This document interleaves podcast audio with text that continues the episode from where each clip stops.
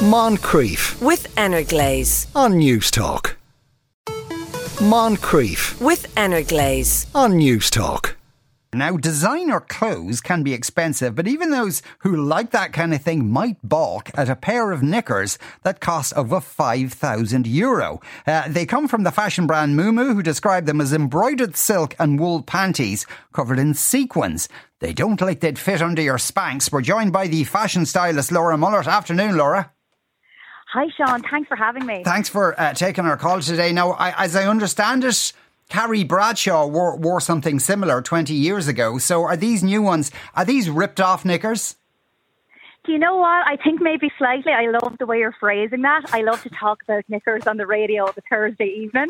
Um, listen, I feel like it's clever. 90s nostalgia has kind of come full circle. But Miu are definitely trying to make a stamp. I don't think this is about selling these very well seeming and insulating, underpriced knickers. Um, I think the reality is it really gets people talking about Miu Miu. And I mean, we just hit Fashion Week. You know, designers are wrapping up their shows, and this is the brand on people's lips. It's so clever. But Dolce and Gabbana is the one that was part of Sex and the City almost 20 years ago, where Carrie took a tumble on the catwalk.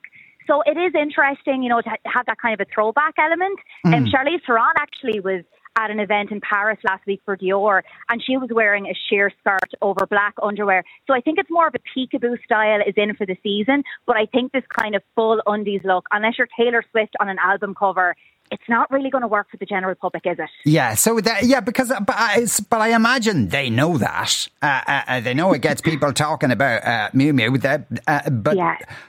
So is it about selling other stuff they make rather than they say now? I mean, there is a, a link. There's a website there. You can buy them if you want them. Yes. But but I don't imagine I they think- think they're going to sell many.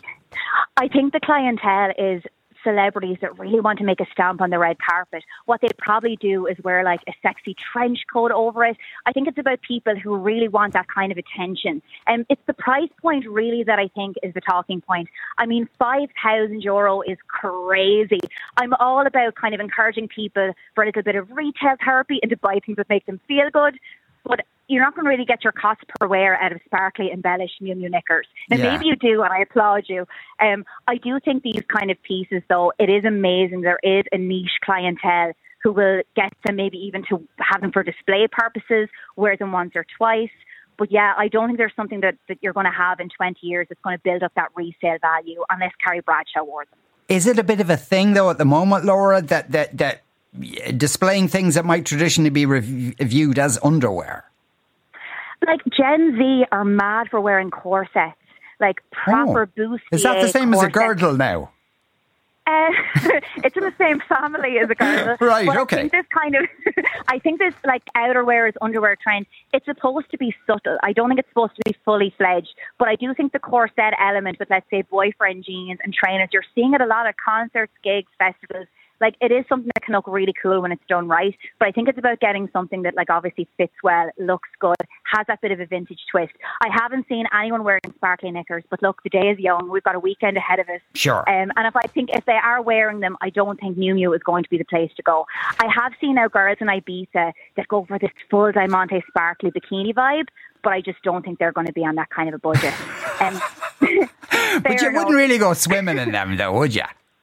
Oh, I don't think girls go to Ibiza to go swimming. I think it's a bit of a poodle show where they want to look phenomenal at Ocean Beach and just kind of pose there in kind of static form. But I actually was fascinated. There was an influencer called Yasmin Davenport. She's quite popular online, and she wore a completely sheer uh, Dolce Kim Kardashian outfit last year.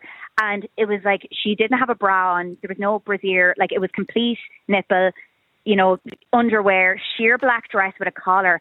And she got slated online and she lost a lot of followers for it. So I think a lot of people like sexy, but maybe don't like sexual. If it's done in an Right. editorial shoot for Vogue, there's a massive difference. I think people, it can kind of be frowned upon, even by the risque.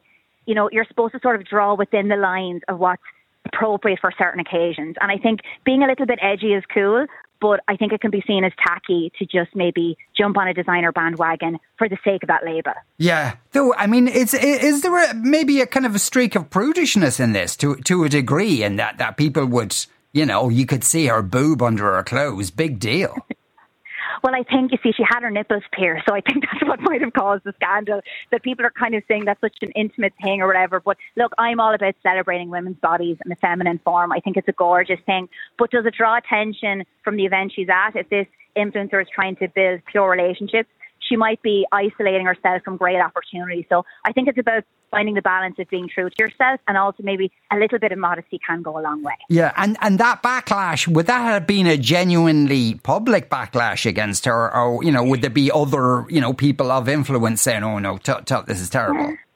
Well, I think it's trolling. I think there's an element of you know, everyone wants these opportunities. Everybody, you know, there's can be such a backlash against influencers in general. I think it's the new age of marketing. I think when it's done right, it can be really interesting. It's a great way to learn about products, and authenticity is important.